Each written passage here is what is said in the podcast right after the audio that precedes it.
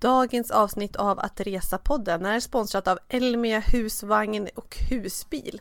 Det är Nordens största mässa om husvagn och husbilar och den går av stapeln i Jönköping 11 till 15 september år 2019.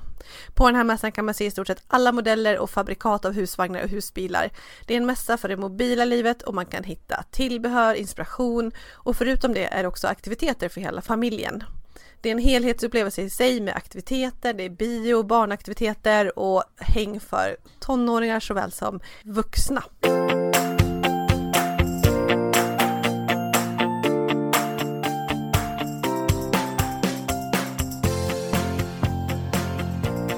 Hej och välkomna till Att Resa, podden om att uppleva världen. Med mig Lisa Falåker från resebloggen letsgoexplore.se och på andra sidan Skype-skärmen idag Annika Myre som har resebloggen resfredag.se. Annika, vi ska prata vanlife idag apropå Elmia husvagn och husbilsmässa som vi samarbetar med inom ramen för det här avsnittet. Men först måste vi ändå med, börja med en liten update sen senast. Det är mitt i sommaren när vi spelar in det här och vi har varit lite utspridda. Just nu är vi ju visserligen på Skype men ändå ganska nära. Jag sitter hemma i Nacka och du är i Nynäs. Ja, det är inte många dagar som jag har varit på hemmaplan den här sommaren. Jag har precis skickat hem fyra extra barn. Jag känner mig lätt utmattad efter allt roddande.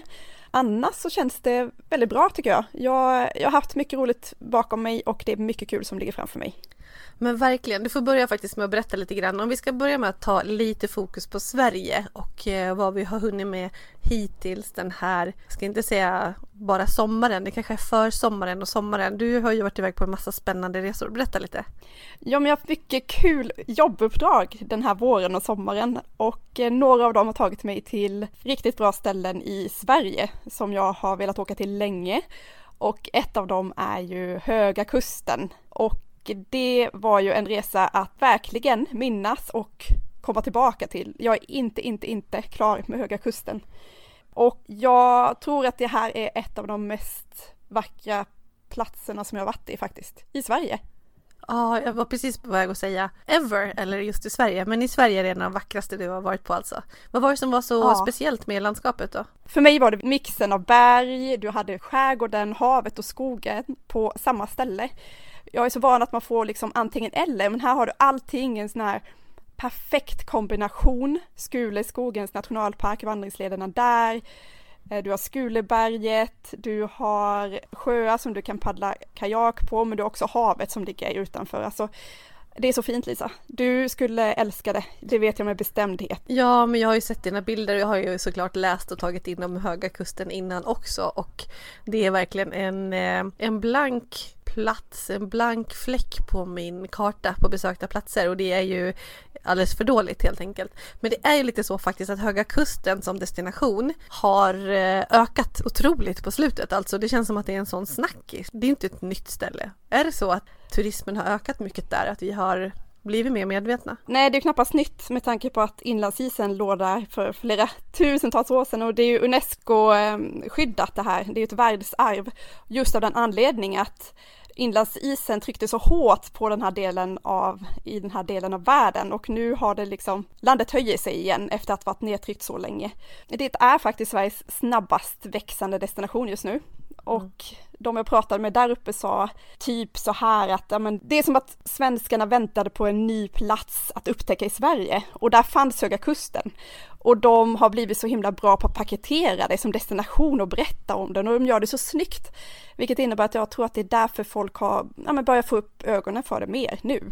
Mm. Ja men det är bra tips, vi får djupdyka i det vid något annat tillfälle och jag bara ser fram emot att komma dit i något sammanhang. Så är det verkligen. Jag försökte få plats på Höga Kusten Trail, inte att springa det längsta loppet som är typ som en mara och dessutom i den terrängen som ska vara jätteutmanande men typ en halvmara och verkligen satsa på det och eh, träna för det. Men det var så fullbokat och sen släppte de restplatser som gick åt på du vet några minuter, nej det räcker inte ens, några sekunder. Så ett annat år kanske. Det hade varit kul tycker jag. Det är så högt tryck på grejerna som händer där uppe så du får sitta verkligen ja. med millisekunder. Exakt, till nästa år ska jag vara redo. Ja men Höga Kusten, sen har jag varit nere på Österlen och det är ju också en favorit hos mig, en återkommande favorit. Jag är uppvuxen i Blekinge och bor man i Blekinge så åker man typ antingen till Öland eller Österlen, eh, ofta båda två, eller Småland såklart, det är liksom grannlandskapen. Skåne har det här hörnet av otroligt vackra vyer. Det är sandstränder, det är fält, öppna fält, det är som en blandning mellan Normandie och Toscana och jag älskar att vara där. Jag tycker det är så himla fint och jag tog årets första dopp, känner mig väldigt, väldigt stolt. Det här var ju inte, det var ju liksom inte juli, det var ju kallt i vattnet. Det var ju flera veckor sedan. Ja, jag tror att det är lika kallt nu faktiskt om jag ska vara ärlig. Men det är ju så också att det finns några stränder där, det finns en strand specifikt, alltså som man brukar jämföra med karibiska stränder och tycka att det rent utseendemässigt ser ut exakt som en strand i Karibien. Och det är väl kanske vattentemperaturen framför allt som skiljer. Ja, jag visade ett foto eh, för Tobias, min man, och han bara det här, du det här är på riktigt, det skulle kunna vara också en, en strand i Thailand. Mm. Det är just att den här hängande grönskan som kommer så nära in på stranden, kritvit strand, mm. jättelång och det här färgen på havet som är väldigt speciellt för vissa ljus. Ah, det är jättefint och jag, jag, tror på riktigt att, att folk hade haft svårt om de inte hade känt vattentemperaturen och se skillnad på just på foton mellan, ja, men mellan de här stränderna eller den här stranden som ligger i Stenshuvuds nationalpark. Um, och ska man åka till en, en lättillgänglig nationalpark där det är lätt att ta sig runt och vandra så är Stenshuvud ett jättebra tips. Perfekt. Och sen har du ju mer Sverige kvar också har jag förstått som också är en drömdestination. Ja, jag skulle åkt dit den här veckan faktiskt, men mm. vädret var så himla pissigt så jag fick skjuta på det till augusti. Jag ska åka till Abisko och vandra till Tronsjön. Ja, det är ju grymma svenska upplevelser som du har bakom dig och framför dig. Ja, och flera andra jättefina svenska destinationer som ni får läsa mer om hos mig på min blogg. Bland annat Örebro, dina gamla studietrakter Lisa. Precis, min gamla hemstad det ställe som jag har bott på längst förutom Stockholm och Nacka då. Jag pluggade i Örebro. Jag älskade Örebro. Så jäkla mysig stad alltså. Så fint med slottet där i mitten och så. Nu är inte jag någon slottsfan på samma sätt som du är, men det är ju så mäktigt med Stora slottet i Örebro. Så mycket Sverige-fokus för mig. Eh, jag har också varit i Wales och England tillsammans med familjen på en jättehärlig resa som vi har planerat i flera år. Eller inte jag, för det var så den här gången att jag behövde inte planera en enda minut för det var min man som har bott där borta som ville göra den här drömresan tillsammans med oss och visa runt och han hade gjort minutiös planering. Det var, men vi hade en väldigt, väldigt bra roadtrip. Vi var borta en vecka plus och fick se många härliga grejer och favoriten, eller jag skulle nog säga att den röda tråden genom hela resan var vacker natur, utsiktsplatser. Vi bara åkte runt och kollade på massa vackra ställen. Det var superbra Lisa! Ja men det såg så fint ut men jag tänker var det verkligen bara typ en dryg vecka? För att det känns som att ni såg så mycket. Jag skulle ha tippat på att det var två veckor nästan. Ja, vi var borta åtta, nio dagar blev det väl totalt. Ja. Känns som att ni hann med mm. hur mycket som helst. Var det högt tempo eller kändes det ändå hyfsat lugnt eller så? Nej, alltså jag har faktiskt fått ganska många kommentarer på just det höga tempot. Okay. de all, aldrig hade orkat med det tempot som vi höll. Men, men vi gillar att ha högt tempo när vi reser. Jag, nu är det ju nu är det semester här hemma ju. Ja, precis. Resa inte semester, resa uppleva och sen semester det har man när man är hemma liksom. Ja, lite så. Mår du då? Jag har ju följt dig. Berätta om dina senaste. Ja, men jag är precis hemkommen från Mallorca faktiskt och har varit i Port de Soyer som ligger ungefär en halvtimme från eh, Palma eller en halvtimme med taxi, kanske 35 minuter eller en timme med ett gammalt trätåg om man vill göra turistsättet att åka från Palma till Porto Sojer. Så att eh, Sojerdalen, jag vet inte om det är ett så himla vedertaget uttryck, men det är liksom en dal som är väldigt avgränsad utav en bergskedja på Mallorca som heter Tramuntana-bergen, om jag nu säger rätt, som är väldigt höga, alltså det är toppar upp mot 1400 meter ungefär, ganska så många toppar i den höjden, mellan säg 12 och 1400 och lite lägre som verkligen avgränsar den här dalen och som tidigare var, alltså förr i tiden var mycket apelsinodling, eller det är det fortfarande, men tidigare så var de väldigt avskärmade från resten av Mallorca.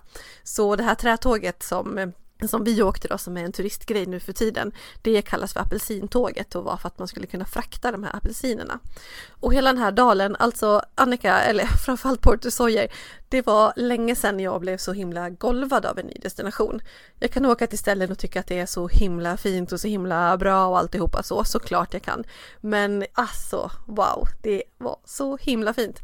Eh, Portisoyer som ligger i en liten vik nere vid vattnet och som är en härlig strand, superfin utsikt, jättehärlig eh, färg på vattnet. De här mäktiga bergen som har, alltså de har en speciell kraft alltså, det är någonting med känslan där. Eh, och så ligger strandpromenad längs med hela stranden och med bara jättehärliga restauranger, ställen och uthyrning utav mountainbikes och så vidare. För mycket på Mallorca handlar ju om att ge sig ut och se omgivningarna. Och jättevarmt och jätteskönt och eh, ja, jag fattar varför det är magiskt att åka till Medelhavet på sommaren faktiskt. Jag har lite, jag har lite tappat den i allt. Eh, ja, det var många år sedan som vi var iväg på, på just på sommaren sådär. Och innan det så har det varit mest Sverige för mig också. Nu har vi inte jag haft semester så länge, men vi har gjort lite små utflykter och eh, varit ner till Hästra bland annat och eh, bott på ett hotell som heter Hästraviken. Och min man kommer ju från Hästra så det här var liksom lite så resa hem-grej och vara ute och cykla massa mountainbike. Det är ju en fantastisk arena som man har där vid Isaberg som det heter med mycket mountainbike, mycket olika leder, teknikbanor och det finns allt möjligt så här höghöjdsbana och äventyrsgolf och eh, ja, men du vet, you name it. Det är så himla bra ställe. Så jag har sån aktivitetspepp på samma gång. Alltså mountainbike-pepp och vandringspepp och så. Själv så blev jag helt, alltså efter maraton, Stockholm Marathon för månader sedan så blev jag helt, äh, typ gick in i springväggen. Jag tyckte inte alls det var kul. Men jag har cyklat mycket, jag har paddlat kajak och jag har vandrat. Men springa har jag varit totalt noll sugen på.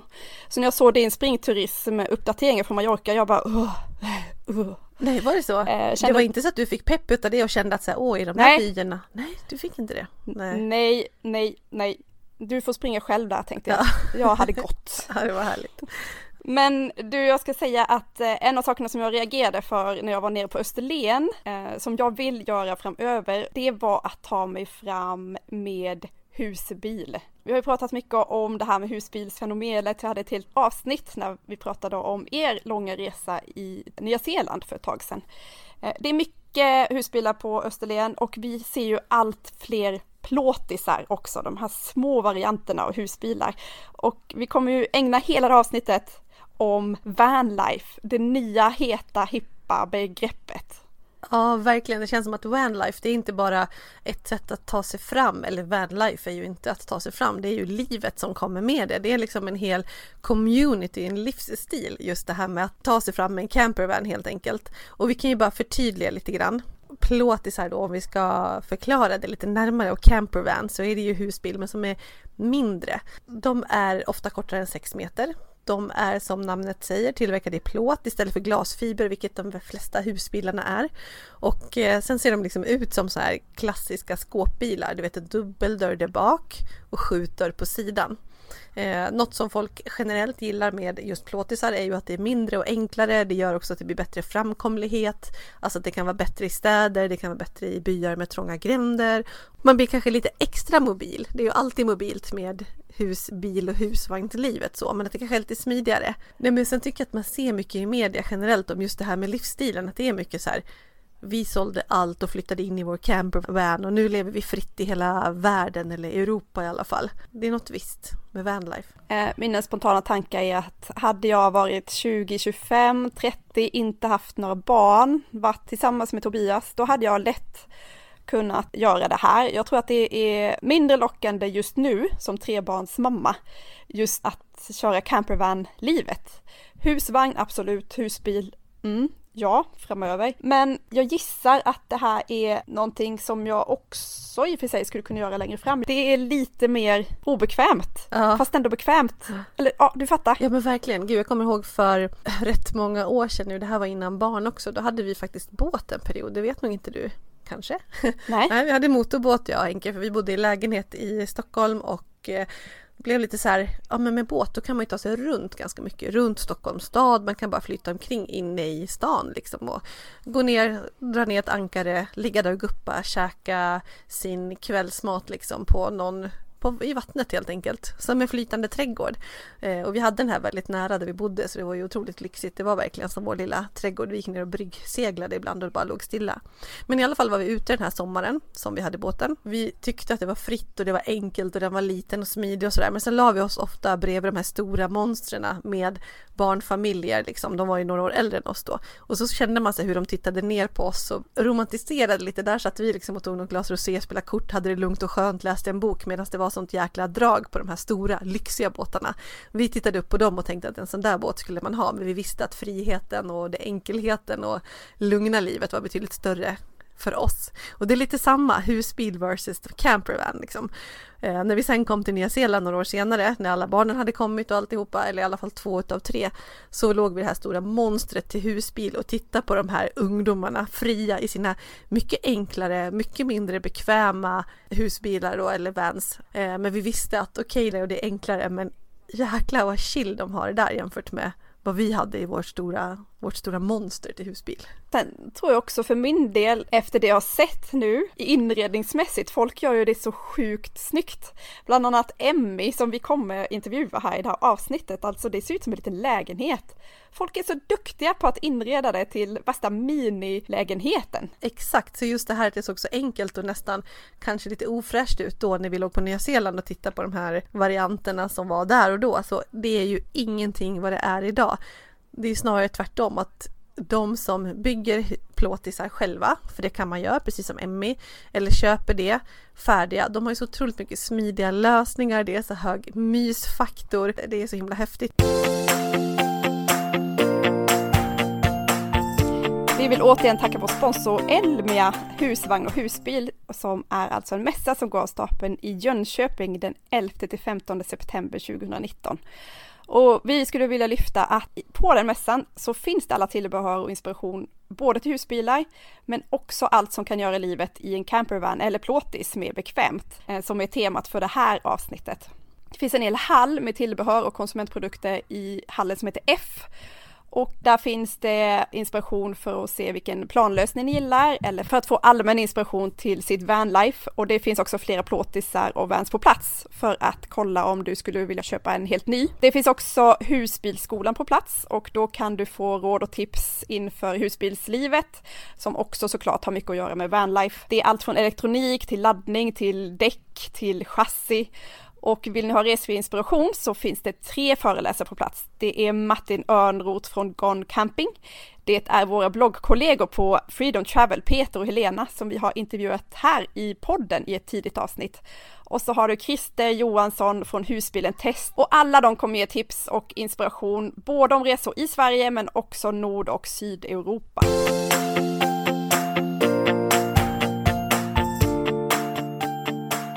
För att prata lite mer om det här med plåtisar och campervan och vanlife generellt så har vi med oss en bloggkollega, Emmy Holmer som bloggar på explorista.se. Välkommen Emmy och hej på andra sidan Skype-skärmen från Göteborg. Hallå hallå! Jättekul att vara med i er podd. Ja, det är så roligt att du vill det. Du är ju en eh, vanlifer som har en egenbyggd plåtis och vi ska snacka lite mer om det.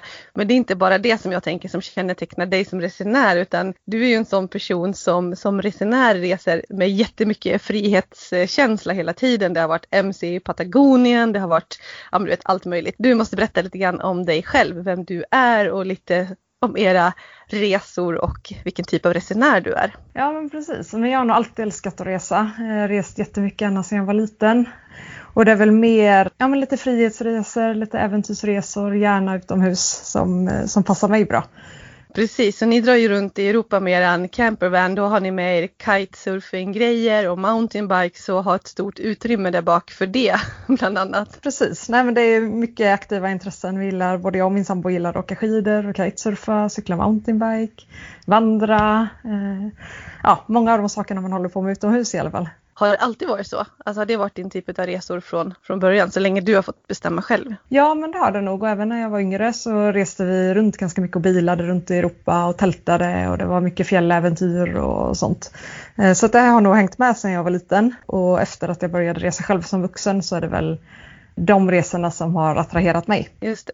En av de coolaste resorna som jag har uppfattat och läst om hos dig, jag följer ju dig, eh, du är en av inte jättemånga bloggar utan ganska få skulle jag säga som jag verkligen så läser varje inlägg för att dina resor är så härliga och du är duktig att både skriva och fota. Men en av de resorna som jag verkligen har registrerat är när ni reste med MC genom Patagonien. Kan du inte berätta lite om det bara? Jo men absolut. Alltså, vi älskar den här typen av resor eh, och eh, vi lägger gärna både tid och pengar på att få resor som är minnesvärda. Så en av våra första äventyrsresor som vi gjorde så körde vi motorcykel genom Patagonien, eh, alltså genom stora delar av både Chile och Argentina.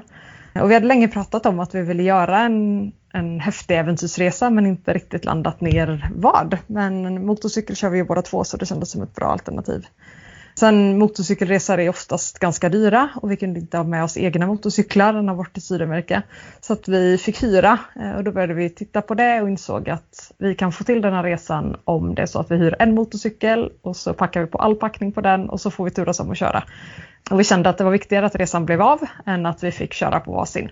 Så det var så vi gjorde. Så vi flög ner till ungefär mitten av Chile kan man säga. Eh, och sen så körde vi 450 mil på två veckor. Jag tror vi korsade gränsen mellan Chile och Argentina säkert en 7-8 gånger. Eh, och det var liksom allt ifrån 25 plusgrader och sol till minusgrader och frost. Som ni kanske har förstått så hotell är inte riktigt vår grej så hojen var ju fullastad med tält och med kök och med allt annat vi behövde. Så vi kampade ju i naturen i princip varje natt och det var helt fantastiskt. Naturen i Patagonien är ju extremt vacker och extremt varierande. Så vi kunde ju köra 40 mil rakt fram på en slätt ena dagen och sen nästa dag var vi i en tempererad regnskog. Och sen kunde vi vara uppe i bergen med turkosa sjöar. Eh, så det ändrade sig väldigt mycket hela tiden och det var Ja, fantastiskt, verkligen en resa att minnas. Åh, det låter så otroligt häftigt. Fick ni mer smak eller är det någonting som blir liksom gnissel och lite jobbigt utav? för jag som är liksom lite mer bekväm utav mig, jag gillar frihetsgrejer också och absolut och husbil hitta sitta bäst, kanske inte så eh, enkla som ni. Jag blir ju så otroligt sugen på varmt rinnande vatten och frasiga lakan efter ett tag. Hur känner du? Får du mer smak eller blir det så för dig och er också? Ja, alltså både och. Jag gillar ju den här lite så här primitiva känslan av att man, man har det man har och det får man göra det bästa av och det är en ganska stor utmaning och mental utmaning också när det, när det blir jobbiga dagar och det blir kallt eller det blir dammigt eller vad det nu kan bli när man kör motorcykel. Men jag tycker nog det är rätt nice. Sen är det ju såklart en, en himla lyx om man tar in på hotell en natt då och då eh, så är det ju fantastiskt att kunna ta en dusch och kunna sova i en riktig säng. Och det blir, man uppskattar ju det på ett helt annat sätt. Mm, det är sant, blandningen. Är det några andra sådana här eh, resor ni har gjort med stor frihetskänsla där ni hade bara kunnat styrt vilken riktning och vart och vilka upplevelser ni vill ha för dagen? Ja, en av de resorna som har fastnat mest hos mig var nog när vi vandrade till Everest Base Camp tillsammans med mina två bröder. Och eh, det var ju också en fantastisk resa. Sen där kanske man inte styr mer exakt för man har en väg att gå och man har mål att komma till varje dag. Men man är ju väldigt fri och själv ute i naturen och det är riktigt, riktigt härligt. Och sen Nepal är ju ett fantastiskt land. Jätteintressant, väldigt eh, vänliga människor. Naturen är ju helt magisk och sen själva utmaningen är också en ganska häftig, häftig upplevelse. Men jag tror det som fastnade mest hos mig på den resan var nog våran Sherpa som vi hade. Shirin Dorje Sherpa, han är en extremt ödmjuk person eh, och extremt godhjärtad person och det är sånt man liksom sällan ser, särskilt av en person som har bestigit Everest 16 gånger. Så att det, liksom, det kan vara många saker som gör en resa minnesvärd och eh, här var det definitivt både naturen men också personerna vi träffade under den här resan. Underbart. Har du någon sån drömresa framåt, någonting som du går omkring och lurar på och skulle vilja göra? Oj, det finns ju många som helst. jag, skulle vilja, jag skulle vilja åka till Mongoliet och rida. Det hade varit en riktigt häftig upplevelse. Jag skulle gärna köra motorcykel på Island. Jag skulle gärna åka campervan i Kanada. Så att det, finns, eh, det finns många saker eh, som hade varit häftigt att göra. Vi har ju bott utomlands tidigare också. Vi bodde utomlands ett år och avslutade den resan med fyra och en halv månad utomlands. Eh, och då reste vi runt i Asien och Nya Zeeland i fyra och en halv månader och besökte elva länder. Och det var också en ganska häftig resa. Sen nu känns det lite som man har gjort det, så nästa resa blir nog något annat. Eh, men det var lite där vi fick upp ögonen för campervan också. Eh, vi hyrde campervan i Nya Zeeland i, i fyra veckor och då väcktes väl vanlife-drömmarna på riktigt. Men spännande, det är ju det vi ska djupdyka extra i, så nu måste du berätta. Det var alltså där som det hände som ni kände att det här skulle kunna vara vår grej, eller det här är vår grej kanske snarare. Ja men precis, jo men så var det nog. Sen, jag har ju hoppat en del fallskärm tidigare och eh, då bodde jag ofta på en madrass i min gamla skåpbil. Det var ju lite så många gjorde där. det var väl kanske på Nya Zeeland som vi tillsammans eh, upptäckte det intresset. Att kunna åka runt och kunna ställa sig var man vill och eh, vara ute i naturen och ha allting med sig. Så det var nog där tankarna kom igång tror jag. Och vad hade ni för typ av campervan när ni var på Nya Zeeland? Eh, ja, men det var en plåtis, en eh, crafter tror jag det var som var 7,20 lång så den var ganska rejäl. Eh, men den var gjord för två personer, det fanns lite dusch och lite toalett inomhus och så. Eh, så det var väl så vi började tänka när vi kom hem också. Att vi gillar ju liksom att vara ute i naturen, vi gillar att tälta, vi har inga problem med det. Men om vi ska lägga pengar och tid på att bygga en campervan så kände vi väl att det ska vara betydligt bekvämare än tält. Så till exempel att vi vill ha ståhöjd i bilen eller att vi vill ha toalett i bilen och sånt där. Så det var liksom lite, lite förutsättningen om vi skulle bygga en van, att vi skulle få det lite bekvämare. Men precis. Och sen har ni byggt er en campervan och valet att bygga och inte köpa, vad var det starkaste incitamentet för att bygga er egen bil? Eller inte bil, men inredningen i alla fall. Nej, men jag tror att eh, vi tittade mycket på det där, liksom, vad, vad är det för bil man ska ha? Ska den vara enkel att parkera? Ska den vara eh, smidig att köra runt med? Eller ska det vara ståhöjd? Så alltså, det finns ju väldigt mycket olika val.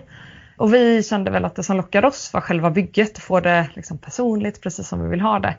Sen finns det ju, vi hade kunnat köpa en husbil naturligtvis. Det skulle förmodligen ge ungefär samma frihetskänsla men kanske inte riktigt samma känsla av minimalism. Men en husbil är ganska dyr för det första. Den är ganska bred, den tar ganska mycket plats. Eh, så det var nog lite det som gjorde att vi landade i en van, att det, är ett kul bygge och den är ganska liten och behändig eh, att ta sig runt med. Ja precis, för det är väl det som är en av de stora fördelarna förstår jag. Märks det väl? Påverkar det ert sätt att resa också? Att det är just den storleken? Att ni kanske kan åka i städer och lite så? Eller på vilket sätt påverkar det ert resande? Att den är, att den är mindre så att säga? Ja, men framförallt så påverkar det nog att vi faktiskt kan praktiskt ha den hemma vid. Vi hade aldrig kunnat ha en husbil, vi bor ganska centralt i Göteborg så en husbil hade blivit för bred att parkera på gatan hemma. Eh, men sen är det ju det är en smidig bil och vi har ju valt att ha en bil som det syns inte så väl att det är en campervan. Det finns inga fönster förutom fram till exempel så det är ganska stealth eh, vilket innebär att lite mindre stöldrisk inbillar jag mig i alla fall, eh, inbrottsrisk. Och man kan parkera smidigt in i stan, den tar inte mer plats än en vanlig parkeringsruta. Så att sådana grejer gör ju att man blir lite, den blir lite mer behändig än en vanlig husbil. Då köpte ni en eh, plåtbil, vad kallar man en skåpbil och sen så rev ni ut all inredning. Du får berätta lite om den processen. Jo, men när vi började bygga våran van, eh, så det första handlar om att hitta rätt objekt. Och det är liksom som alltid när man köper bil, det är rätt mycket man behöver titta på. Eh, vi resonerade så att det var viktigt med en bil som inte hade någon rost. Delar går alltid att byta ut, men rost är väldigt, väldigt jobbigt. Särskilt på bärande delar. Och sen tänkte vi att vi vill ha en bil som är i bra allmänskick, som är helservad, och gärna privatägd så att man får en bil som, som ändå är ganska bra och välskött även om man inte behöver köpa en jättedyr bil. Men jag tror att när man köper en bil så ska man nog tänka till på det där för att man lägger ju sen ganska mycket pengar på själva bygget. Och om man köper en bil som är Eh, jättesunkig från början så finns det en risk att motorn rasar eller sånt och då har man lagt rätt mycket pengar i själva byggningen som man inte kan få tillbaka. Eh, så jag tror först så liksom, det handlar nog om att skapa sig en idé av vad, vad det är man vill ha för någonting. Vad har man för behov? Ska det vara en stor bil eller en liten bil? Ska det vara ståhöjd? Hur många sittplatser behöver man? Hur många sängplatser behöver man? Vill man ha toalett? Vill man ha dusch? Vilken typ av kök? Och så vidare. Så jag tror man får fundera lite kring vad det är man vill ha egentligen. Och sen så får man ju hitta sig en bil och sen är det ju att börja bygga.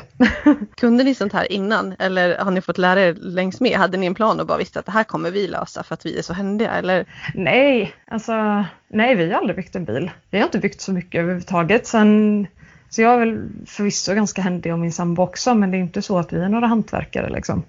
Jag tror, alltså jag tänker lite så här, vad kan gå fel liksom? Jag tycker att man får läsa på. Det finns jättemycket att titta på, jättemycket guider på Youtube. Och sen får man liksom ta en sak i taget. Och när man kör fast så får man ta hjälp.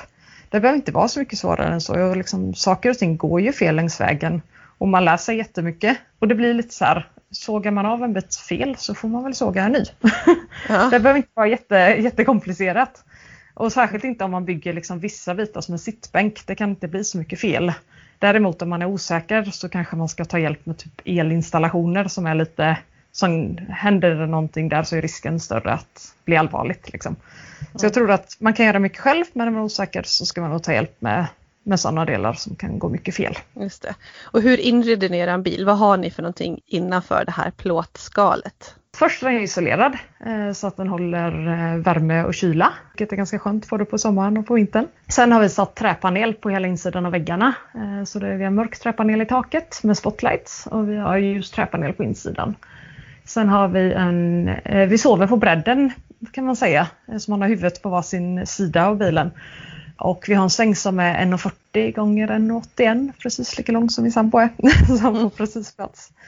Eh, sen har vi en liten sittbänk varav under den ena delen så har vi en liten toalett. Under den andra delen så har vi ett kompressorkylskåp. Sen har vi en liten köksbänk med eh, alltså vanlig kran och vask från Ikea. Och under så har vi vatten för färskvatten och spillvatten.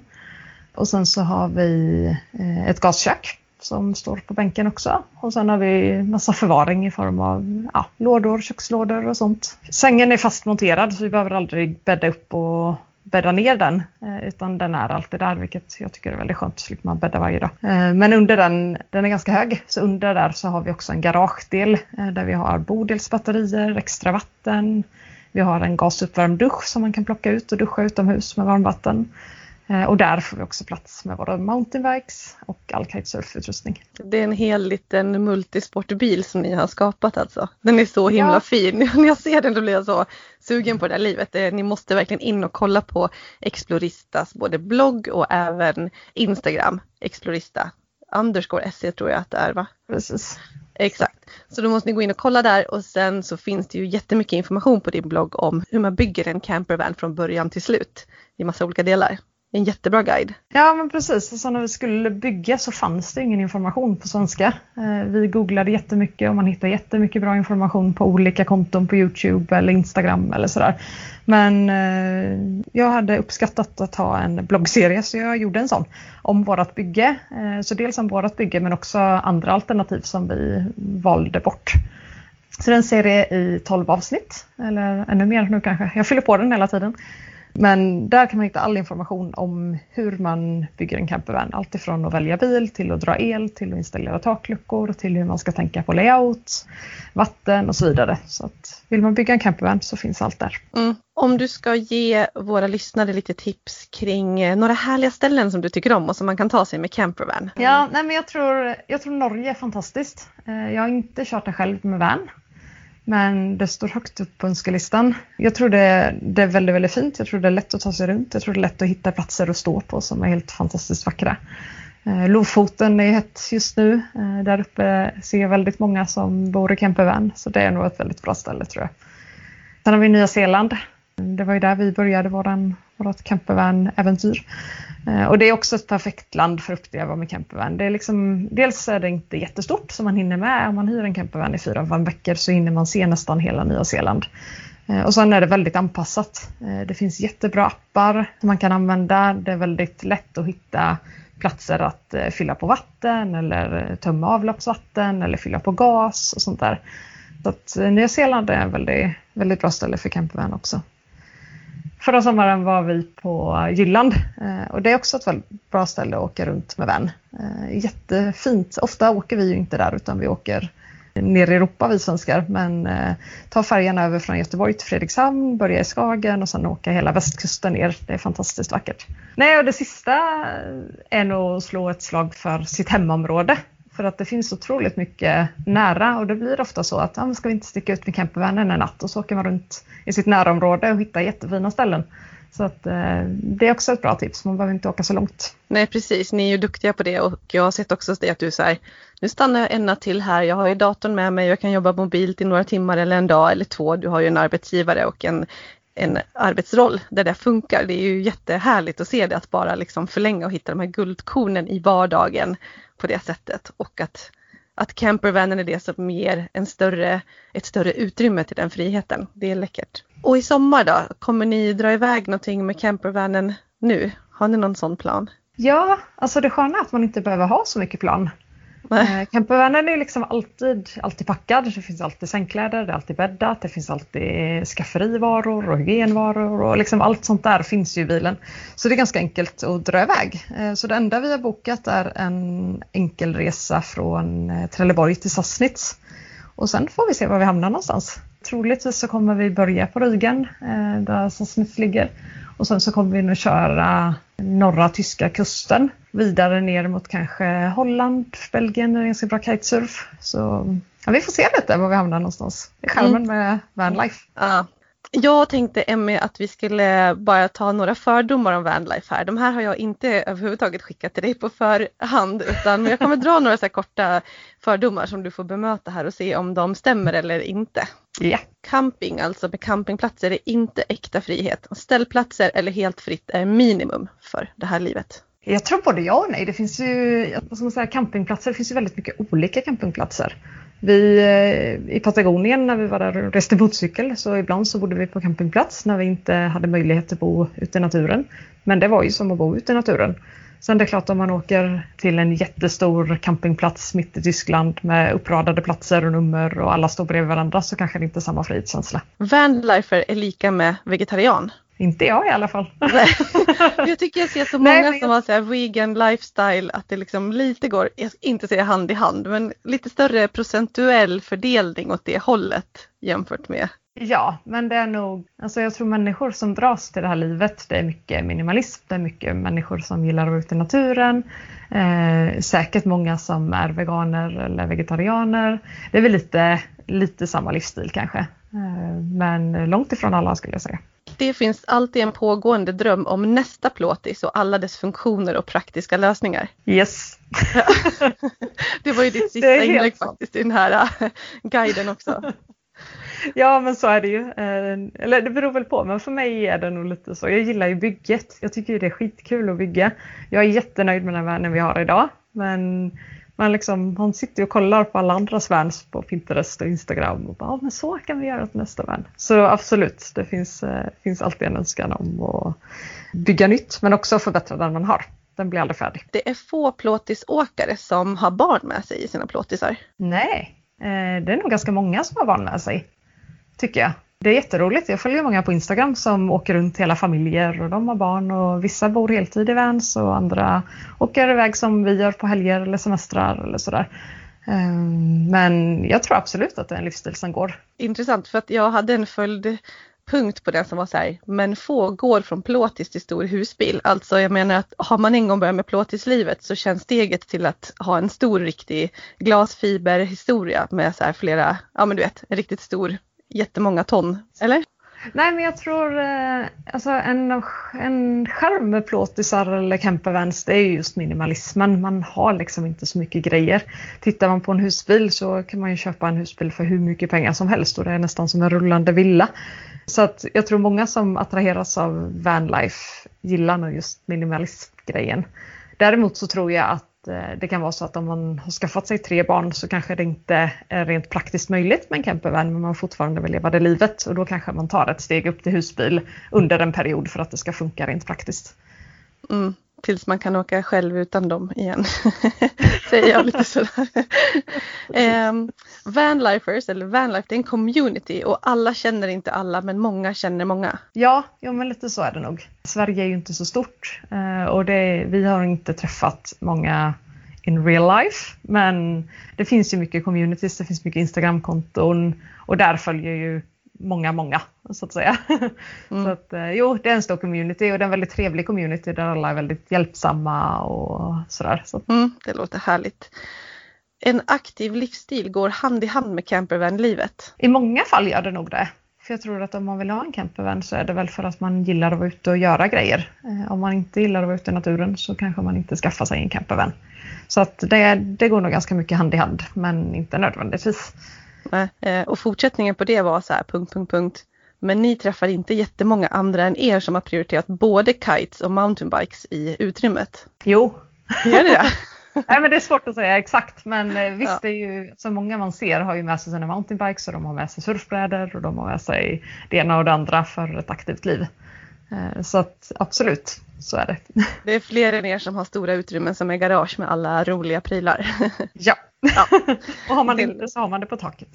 Ja, exakt. Det är klart, det går ju också. Men Emil, jag såg fram emot att prata med dig jättemycket, men det här har varit så kul. Så stort tack för att du ville vara med och dela både inspiration och information om campervan och vanlife med oss på Att Resa-podden. Ja, tack för att jag fick vara med. Det, det har varit superroligt. Det är alltid kul att prata vanlife. Eh, jag hoppas jag har kunnat inspirera några några att titta in på bloggen, bygga en campervan och komma med i vår community. Garanterat. Explorista, missa inte det. Tack för idag Emmy och ha en riktigt härlig sommar på vägarna. Du också. Hej. Tack. Dagens avsnitt av Att Resa-podden är sponsrat av Elmia Husvagn